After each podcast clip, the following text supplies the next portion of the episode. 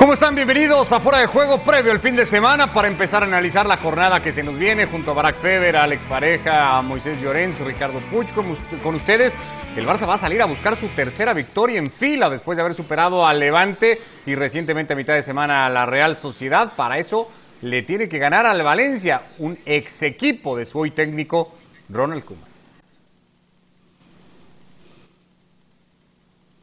Y sabemos de nuestro contrario Valencia de mañana que es un equipo fuerte y yo creo que en los últimos seis partidos solo han perdido uno eh, contra Atlético de Madrid fuera 1-0, han ganado a Madrid y además cuatro empates. Entonces quiere decir, es un equipo competitivo donde tenemos que estar bien futbolísticamente para crear. Y bueno, esto sí eh, es un tema confianza, que somos un equipo que, que siempre creamos oportunidades, eh, tener un poco más de efectividad, pero bueno, que primero, más importante es, es crear. Y yo creo que el equipo está haciendo un, un gran fútbol hacia arriba y crear oportunidades y sentenciar. Esto sí tenemos que cambiar. Entonces, bueno, ya, ya, ya estamos matando a los jugadores y con un calendario que, que ya he visto.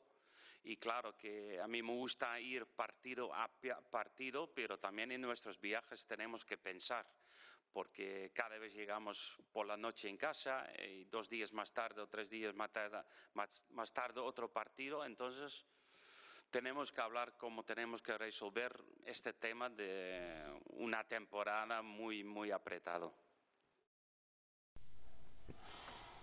12 partidos para el Barça en Liga, ha ganado la mitad de ellos, 6 para 20 puntos, gracias a un par de empates igualmente, perdió ya 4 partidos y luego acá es un poco un lío, ¿no? Porque tiene un partido menos que el Real Madrid, pero ya tiene un partido más que el Atlético de Madrid, pero tiene dos partidos menos que la Real Sociedad y en fin, así va más o menos. Pareciera todavía tener algo de colchón el equipo de Ronald Koeman, que como sea tiene que ganar mañana. En palabras de Koeman, Barak tendría que pues imitar el partido del otro día ante la Real Sociedad, dijo el holandés, que ha sido el mejor desde que él dirige al equipo. Pues qué pobre ha sido el Barcelona de Kuma, ¿no? Eh, Ricardo, si, si la mejor versión que ha visto su entrenador es esa, pues mira, un partido tiene 90 minutos, los primeros 45 no hay duda de, de que fueron buenos, eh, sería necio, ¿no? Pensar lo contrario. Creo que la Real Sociedad tiene mucho de mérito en que el Barcelona haya lucido así los primeros 45 minutos. Pero a ver, el Barça juega contra la Real Sociedad, que todos convengamos, está haciendo un gran torneo, está muy bien dirigido, tiene buenos jugadores. Pero en el Camp Nou, la Real Sociedad no está como para llegar en el segundo tiempo y levantarse con la autoridad con la que se levantó y, acabar sometiendo al Barcelona. ¿no? El, el Barcelona hace un buen primer tiempo, contra la Real Sociedad, que viene también cansada de hacer un partido muy desgastante en contra del Napoli a mitad de semana y le gana, le gana el primer tiempo, le, puede remontar, pero en el segundo tiempo a, a, mí el Barça me deja las dudas de siempre. La verdad es que son dos caras distintas, pero por experiencia y porque ha sido una cara mucho más repetida, yo tengo que quedarme con la cara del segundo tiempo que fue horrorosa. Como sea Kuman, sobre todo en los últimos dos partidos, pensaría Alex, ha dado la sensación de ser un técnico más flexible, porque al principio el 4-2-3-1 parecía un asunto innegociable en este nuevo Barcelona. Y en el último par de partidos, como que Kuman, quieras que no, un poquito da el brazo a torcer, un poco, ¿es la idea?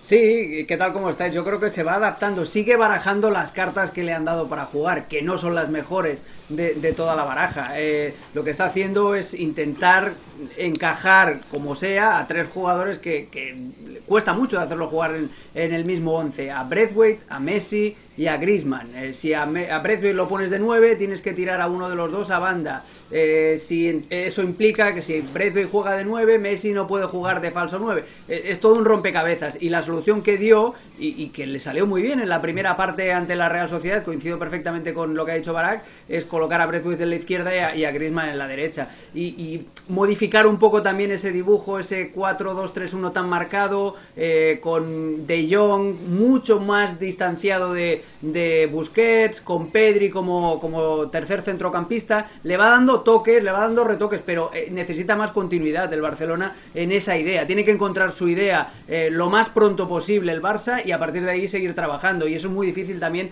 teniendo en cuenta el carrusel de lesionados, porque seguramente si Ansu Fati y Dembélé estuvieran bien, eh, serían los titulares en, en, las bandas. Yo no coincido con, con Ronald Koeman, yo no creo que el partido contra la Real Sociedad sea el mejor. yo creo que contra la Juventus en Turín Vamos a empezar otra vez con eso. Muy corriente. ¿Ves, Barak? No. ¿Ves, Barak?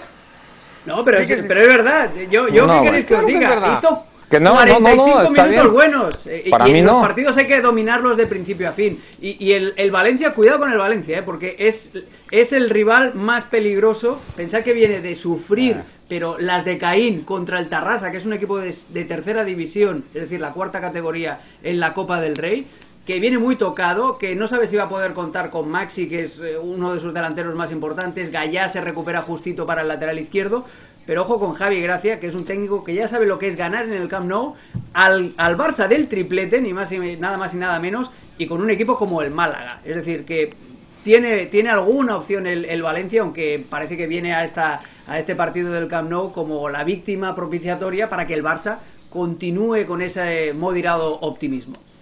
Cuatro partidos tiene sin ganar en liga desde aquella goleada sobre el Real Madrid. El equipo no parece andar eh, muy bien. Hablaba Alex de, de, de, de tratar de, solidificar un poco la idea de, darle fuerza a esto que está buscando Ronald Koeman. En ese sentido, Moisés, un equipo supondría yo muy parecido al que vimos a mitad de semana, ¿no? Ante la Real Sociedad.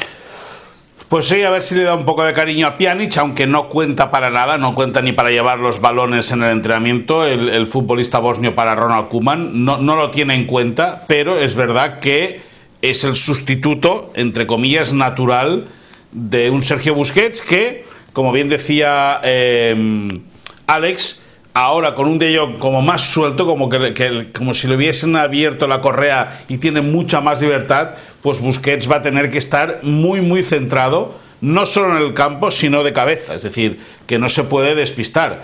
Eh, Coutinho, eh, al igual que Ricky Puig, hoy ha recibido, más para el canterano que no para el brasileño, eh, ha recibido un toque diciéndole que deberá ganarse el, el, la titularidad en los entrenamientos y por lo demás veremos si Mingueza y, Araujo siguen siendo la pareja de centrales, si lo de Nenglet ante ante la Real Sociedad fue un toque de atención o bien una, una mera rotación por, por, parte del técnico holandés, pero si no se esperan muchas novedades, además Kuman no es de, de variar mucho eh, los equipos, juega con, con lo que tiene, eh, va a meter alguna variante, pero las principales dudas serán si la pareja de centrales es la misma y si sienta Busquets para dar la oportunidad a Pjanic.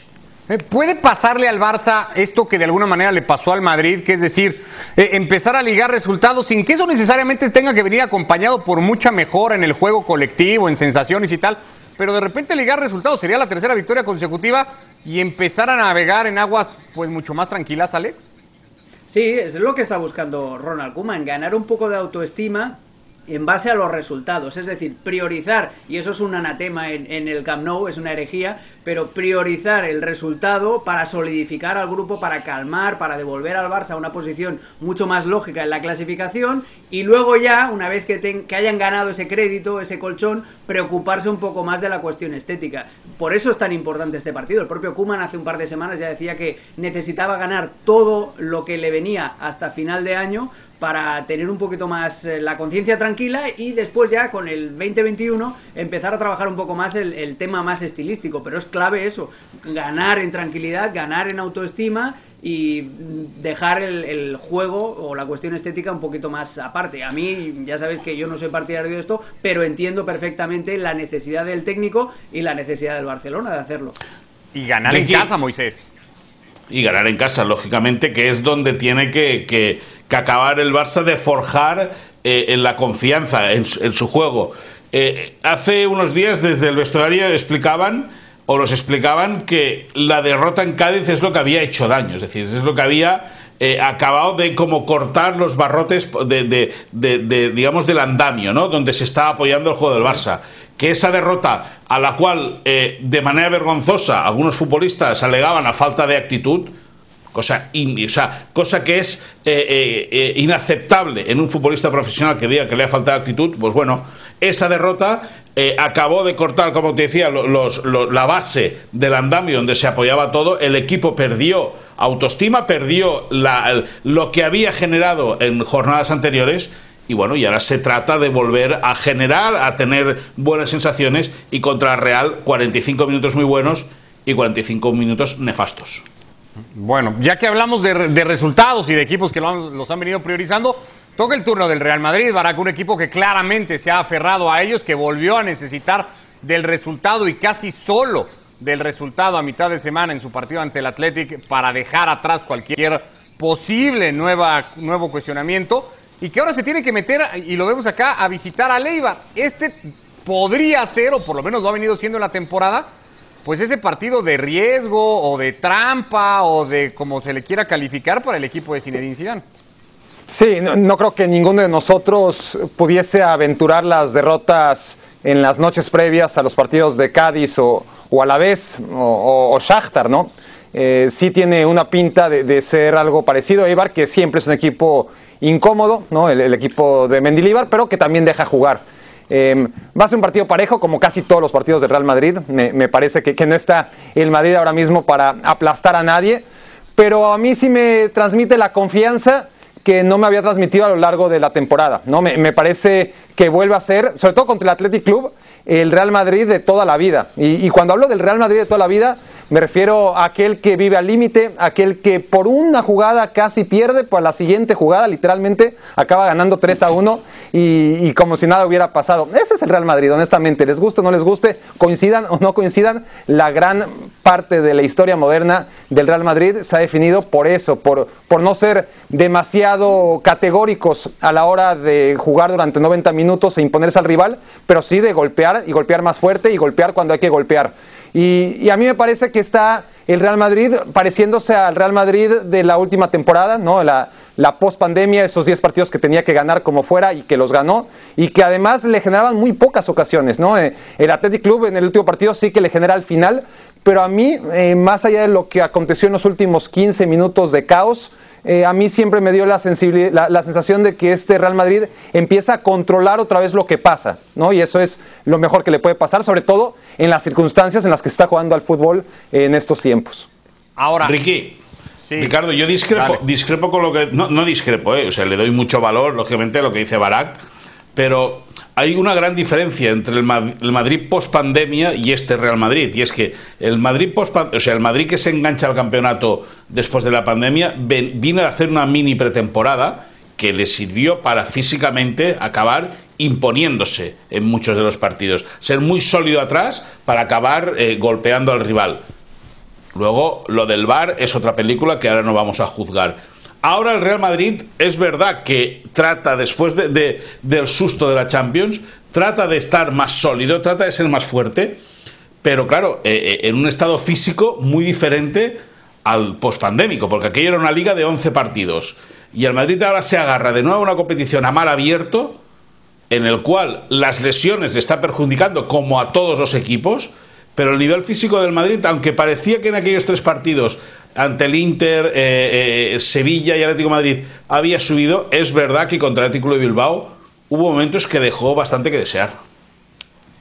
Ahora, yo no sé si va a ser el partido mañana, podría parecer que es un escenario más o menos ideal para hacerlo, Alex, pero pensaría que en algún momento Zidane, por su forma de ser, porque la temporada es la que es, porque físicamente va a ser muy agotadora, pues va a tener que volver a echar mano de futbolistas que cuando los ha puesto no han respondido. Y no sé si mañana es, o el domingo, mejor dicho, es ese partido para Marcelo, para Isco, que ya tuvo minutos a mitad de semana, para volver a probar a alguien arriba. Eh, en fin, para esos futbolistas, para el propio Militao, tal vez en algún momento, que, que, a Marcelo, no va a si dan de tajo, ¿eh?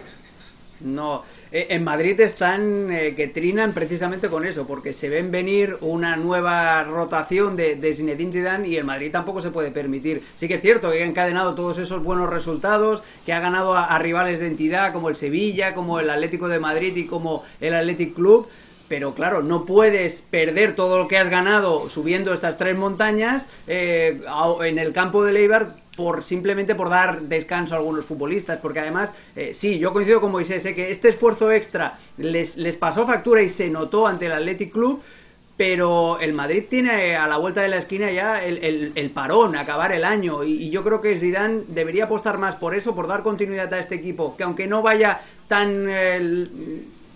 aunque esté un poquito más justo de gasolina, aunque no vaya tan alegre, pero es el equipo más sólido, son los que se conocen más, que no empezar a hacer cambios, porque ya hemos visto que el Madrid eh, eh, vive un equilibrio tan frágil que un futbolista, Marcelo, como pedía Moisés, o Hazard cuando, que ya está recuperado también eh, cualquier futbolista que, que, entre dentro de ese ecosistema que ha armado eh, Zinedine Zidane hace que el nivel del equipo se caiga. Por lo tanto yo y además teniendo en cuenta que eh, Ipurúa es una ratonera es, un campo muy pequeño y el Eibar es un equipo que no deja de correr en todo el partido, eh, eh, sería mal momento para hacer, para hacer experimentos. Ojo con las bandas del Eibar, eh, está Inui, el, japonés, que juega en banda derecha, que es un, es un tipo muy trabajador, muy disciplinado y que sube y baja, y por la banda izquierda tiene a Brian Hill, el chico cedido por el Sevilla, que parece que finalmente está rompiendo el cascarón y por ahí también le podía hacer mucho daño. El Madrid tiene que vigilar mucho, sobre todo con las bandas. Yo no me imagino a Isco jugando mañana de titular en, en Eibar, ocupando una posición de falso extremo,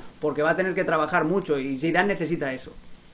Bueno, pues eso es lo que tiene el Real Madrid por delante. El Atlético, por cierto, va a recibir mañana un recién ascendido al Elche en el Metropolitano, donde la racha sin perder es ya muy larga y no se esperaría que pudiera haber eh, sorpresas, pero bueno, ahí tendrá que ir a jugar el partido el equipo del Cholo Simeone. Dejamos la liga para hablar de la Bundesliga, porque el Bayern Múnich sabíamos iba a ligar un par de partidos bien complicados, eh, ya jugó el de mitad de semana ante el Wolfsburg y ahora se tiene que medir al líder del campeonato de momento, el Bayern Leverkusen. Eh, así llegan al partido del fin de semana, el primero contra el segundo, el Leverkusen con una efectividad del 77%, no muy lejos de eso está el equipo de Hansi Flick con el 75%, y es una película, no sé si que hemos visto ya otras veces, si se puede llamar el, el, antagonista, digamos, al Bayern Múnich, puede ser el Dortmund, puede ser el Leverkusen, puede ser el Wolfsburg, puede ser el que quieras, Barak, pero el final como que más o menos lo hemos visto varias veces. Sí, sí, sí, pero honestamente el Bayern Leverkusen no tiene nada que hacer donde está ahora. Es decir, es un mérito tremendo, gigante, que llegue a estas alturas por encima del Bayern, invicto además, cuando tiene un equipo del montón, ¿no? Honestamente tiene buenos jugadores, está Diaby, está Bailey, está Alario, tiene una defensa más o menos sólida dentro de las defensas de la Bundesliga que, que no se caracterizan por su solidez, un portero que deja muchas dudas, pero lo de Peter Bosch es, tremendo. Entonces, así pierda el Bayern Leverkusen, creo que no hay nada que, recriminarle. Eh, es un equipo que mete tres o cuatro goles en todos sus partidos, y cuando digo todos sus partidos hay que revisarlos, porque son prácticamente todos los partidos en donde el Bayern Leverkusen encuentra la vía para encontrar, para, para poder perforar la portería rival una y otra y otra vez. Es un juego que, ya conocemos de, desde el Ajax de Peter Bosch, pero que por fin está funcionando y sobre todo que no parece tan frágil defensivamente como en otros instantes. Pero sí, eh, Ricardo, lo normal es que este Bayern, que además ya está acostumbrado a que le jueguen así, ¿no? Eh, no va a ser primer partido de la temporada en la que agarra a un equipo y se da cuenta que la mejor manera de tratar de ganarle al Bayern es intercambiar golpes y a ver si sale en su día tonto Lewandowski o Neuer, que, rara vez pasa. Y, a ver si, si pueden pescar de ahí, pero, pero el Bayern ya está acostumbrado. Entonces, me parece a mí que teniendo mejores futbolistas en todas las líneas, lo normal tendría que ser que pase tarde o temprano, si no es mañana, si a la larga, lo normal, ¿no? Lo normal es que el Bayern acabe campeón y, y acabe con, con, el campeonato mucho antes de lo que quisiéramos todos para que fuera más emocionante. Y hablaba Barak del mérito, perdona Ricardo, del mérito que tiene Peter Bosch. Eh, eh, este equipo, eh, además, es que no puede contar. Ah, ficharon de nuevo a Arias para el lateral derecho, se lesionó con su selección no eh, perdió también a Aranguiz, perdió también a Ezequiel eh, a Ezequiel Palacios, vendió a, Ezequiel Palacios, exacto. Alario eh, estuvo lesionado un montón de jornadas también y sigue siendo el máximo goleador. tiene un equipo que está muy bien trabajado, es el 4-3-3 más académico del mundo con, un pivote que es Baumgartlinger y con dos interiores Amini y, y Florian Wirtz. Lo del chico este de 17 años es espectacular. Luego dos, dos bandas que son rapidísimos, eh, Diaby y, Bailey, y luego de, centro delantero tiene doble posibilidad. Puede jugar con Alario, que es un 9-9, y puede jugar con Patrick Schick, que es rapidísimo también. Saben manejar la pelota, saben también atacar a los espacios con esos dos eh, hombres de banda tan profundos. Yo hace, hace poco he hecho dos o tres partidos del, del Leverkusen y la verdad que a mí me ha dejado entusiasmado. Eh, estoy con Barak, que en un intercambio de golpes eh, el Bayern de Múnich tiene todas las de ganar en un 90% de, de los encuentros, pero ojo, porque el Leverkusen también sabe manejar la pelota, también sabe defender con balón y ahí encontrando eh, los cambios de ritmo a su favor el Leverkusen sin, sin pisar el acelerador todo el partido le puede hacer daño al Bayern. Yo estoy convencido. Ah, ahora, ahora, qué pena, qué pena cómo se ha desenchufado el, el Dortmund, porque eh, eh, y, que ha vuelto a perder hoy, porque eh, estos partidos invitan, o sea, invitarían a ser como muy ilusionantes, ¿no? El hecho de ver que el, que el Bayern de Múnich, que estoy totalmente de acuerdo con, con Barak, y, y, llevamos diciéndolo desde, desde que comenzó la Bundesliga, hay que descontar la semana en la cual va a ser campeón, pero este año que el, que el Leipzig se mete e intenta dar bofetadas, que el Leverkusen se ha colado hasta saber cuándo en la zona alta de la clasificación, qué pena que el Dortmund se haya desinflado, porque en esa pugna de tres contra el Bayern de Múnich hubiese sido bonito ver eh, eh, hasta dónde, o, o, sea, qué tipo de resistencia habría tenido el Bayern para acabar imponiéndose seguramente. Pero es mucho mejor pelear contra tres que no contra dos o contra uno. Correcto. A ver, porque suele ser un tipo exagerado, Barak, pero esta vez hay que reconocer que no lo ha sido. Son 18 goles en los últimos 5 partidos del Bayern Leverkusen desde el 0 a 0 ante el Hertha. Sí. Y si uno ha visto, por ejemplo, recientemente al Bayern Múnich pasar el primer tiempo que pasó contra el Unión Berlín, pues en ese toma y daca, más allá de que lo normal digas tú que sea que pierda el equipo de Peter Bosz, en ese toma y daca puede salir muy lastimado el equipo de Hansi Flick. Sí, sí, porque no es que contra el Unión Berlín tuvo otra vez, ¿no? El día tonto, ¿no? Es que fue contra Unión Berlín, fue a mitad de semana contra el Wolfsburg, fue la semana anterior contra el RB Leipzig, fue en el inicio de la temporada contra el Hoffenheim. Ocurrió inclusive cuando mejor andaba el Bayern en el año, eh, bueno, después de la, de la, pandemia, en los partidos post pandemia y, también en los años, en los partidos de principios de año. Es decir, es la característica del equipo de Flick eh, y, le salen las cuentas. Es decir, no es un accidente. Trata, obviamente, de ser un equipo que domine, ¿no? Eh, de, pero tampoco le importa demasiado el asumir riesgos, sabiendo que al final su equipo individualmente y físicamente está casi siempre por encima del otro. Pero aquí hay un renglón muy importante. Físicamente, a pesar de que el Bayer Leverkusen rota poco, porque primero no tiene demasiada profundidad, segundo por todo lo que menciona Alex, entre lesiones y sobre todo bajas, ¿no? Que, que no fueron en el mercado recuperadas, como el caso de, de la gran figura Havertz, pues a pesar de eso, el Bayer Leverkusen te juega con un 11 casi idéntico, Europa League, donde lo hizo de maravilla, Bundesliga, donde es líder, y físicamente lo más notable es que como si no pasara nada, en algún momento tendrá que reventar, me imagino, pero no creo que sea mañana, entonces sí, ese también es un punto a favor, un Bayern que se está autorregulando, o al menos eso parece, un Bayern que no está para nada al 100 en el renglón físico, contra un Bayer Leverkusen que no se cansa. Bueno, el partido, como toda la Bundesliga, ya lo saben, eso sí, por ESPN Deportes eh, y por ESPN Plus, más bien, que para que nos sigan con por completo por nuestra plataforma, que no solo tiene eh, la Bundesliga, sino que también tiene todo lo que tiene que ver con eh, Serie A, así que por ESPN Plus detalles del fútbol alemán y detalles del fútbol italiano. La clasificación en Alemania tiene al Leverkusen en la punta con 28, Bayern y Leipzig cerquita con 27, el Dortmund ha perdido hoy justamente contra ese quinto clasificado, más allá del dato estadístico de ver al futbolista más joven en la historia de la Bundesliga hacer un gol, un tema que sigue entusiasmando mucho a Barak, porque pues entusiasma con esta camada de jóvenes futbolistas muy talentosos del Dortmund, pero que de momento en cuanto a resultados tampoco es que se les puede exigir mucho. Esta es la jornada en Italia, es la fecha 13, que va a llevar a la Juve al campo del Parma, que va a llevar al Atalanta a recibir a la Roma, el Sassuolo Milan, que tiene que ser por ver al líder y por ver a uno de los equipos, digamos, eh, que más se enamora y que, más está eh, captando adeptos, digamos, en Italia, pues el partido de la jornada, el Inter ante el Spezia, en otro reto más para los de Antonio Conte de mantener esa regularidad que es hasta ahora casi incuestionable en el campeonato local, otra cosa se terminó contando en Europa. ¿Es como para entusiasmarse ese Sassuolo Milan, eh, Alex, como para empezarlo a disfrutar desde ahora?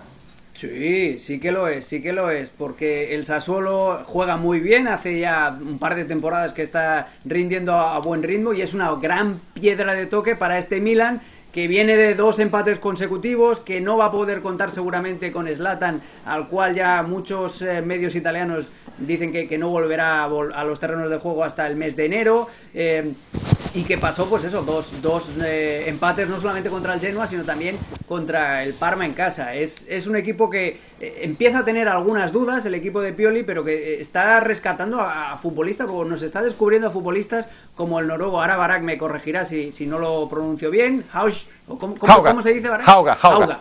Hauga, que, que, está jugando muy bien en la banda izquierda y eso siempre digo lo mismo, pero es que es verdad, y perdona que insista en eso. El hecho de que no esté Zlatan es, es eh, un problema para, para, el Milan, porque estaba acostumbrado a jugar para él, pero a la vez eh, si supone la liberación, por ejemplo, de Rebic, que puede jugar en su sitio, puede jugar de delantero centro, y nos da la posibilidad de volver a, ver al, al, noruego, que no me atrevo a mm, pronunciar su, apellido. A ver, Barak, ayúdame. Jauga. Jauga, Jauga.